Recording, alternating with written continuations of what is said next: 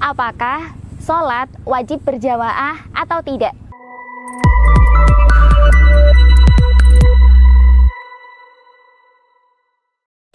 Assalamualaikum warahmatullahi wabarakatuh. Innal hamdalillah nahmaduhu wa nasta'inuhu wa nastaghfiruh wa na'udzu billahi min syururi anfusina wa min sayyiati a'malina. May yahdihillah fala mudhillalah wa may yudlil fala hadiyalah. Allahumma salli ala Muhammad Rabbi syrahli sodri wa yassirli amri wahlul uqdatam min lisani yafqahu qawli. Halo Naishamid semuanya, bertemu lagi pada kajian ini yakni masih dengan tema yang sama terkait dengan salat. Salat secara urgensi tidak hanya sebatas kewajiban yang dibebankan kepada seluruh umat muslim saja, tetapi salat dalam pengertiannya lebih mendalam lagi, yakni sebuah kewajiban yang mana itu meningkat sebagai kebutuhan jasmani dan rohani dalam diri manusia. Nah, dalam tema kali ini kita akan membahas apakah sholat wajib berjamaah atau tidak. Dalam pendapat terkait sholat wajib berjamaah atau tidak, para ulama ada perbedaan. Ada ulama yang mewajibkan dan ada ulama yang menghukumi sebagai sunnah mu'akad. Nah, pada para ulama yang menghukumi sebagai sholat wajib berjamaah, hal ini didasarkan dalam sebuah hadis berikut ini. An Abi Hurairah qala atan Nabi sallallahu alaihi wasallam rajulun a'ma faqala ya Rasulullah indahu laisa liqaidun yaquduni ilal masjidi ila akhirih. Nah, dari sepenggal hadis riwayat Muslim yang tadi saya bacakan, teman-teman bisa menanggapi bahwa dalam hadis tersebut ada seorang yang buta menanyakan dan berkonsultasi dengan Nabi terkait kewajiban sholat jamaah.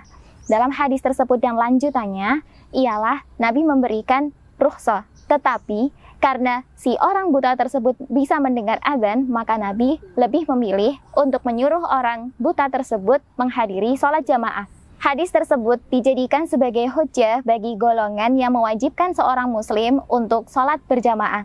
Dan hal ini juga dikuatkan dalam Quran surat Al-Baqarah ayat 43 yang berbunyi, A'udzu billahi minasyaitonir rajim wa aqimis sholata wa atuz zakah warka'u ma'ar raki'in. Nah, dari ayat tersebut terdapat lafal warka'u dengan menggunakan fiil amr yang maknanya adalah sebuah perintah. Maka dari ayat tersebut dijadikan sebuah keharusan bagi umat muslim untuk mewajibkan sholat berjamaah. Lebih jelas lagi, kalimat warka'u yang diartikan sebagai rukuklah bersama orang-orang yang ruku di sini dimaknai lebih dalam sebagai kewajiban kita untuk mengikuti orang yang sholat berjamaah. Selain dari surat Al-Baqarah ayat 43, hal tersebut juga dikuatkan kembali dalam Quran surat An-Nisa ayat 102. Ayat tersebut menerangkan terkait tata cara sholat berjamaah ketika dalam medan perang.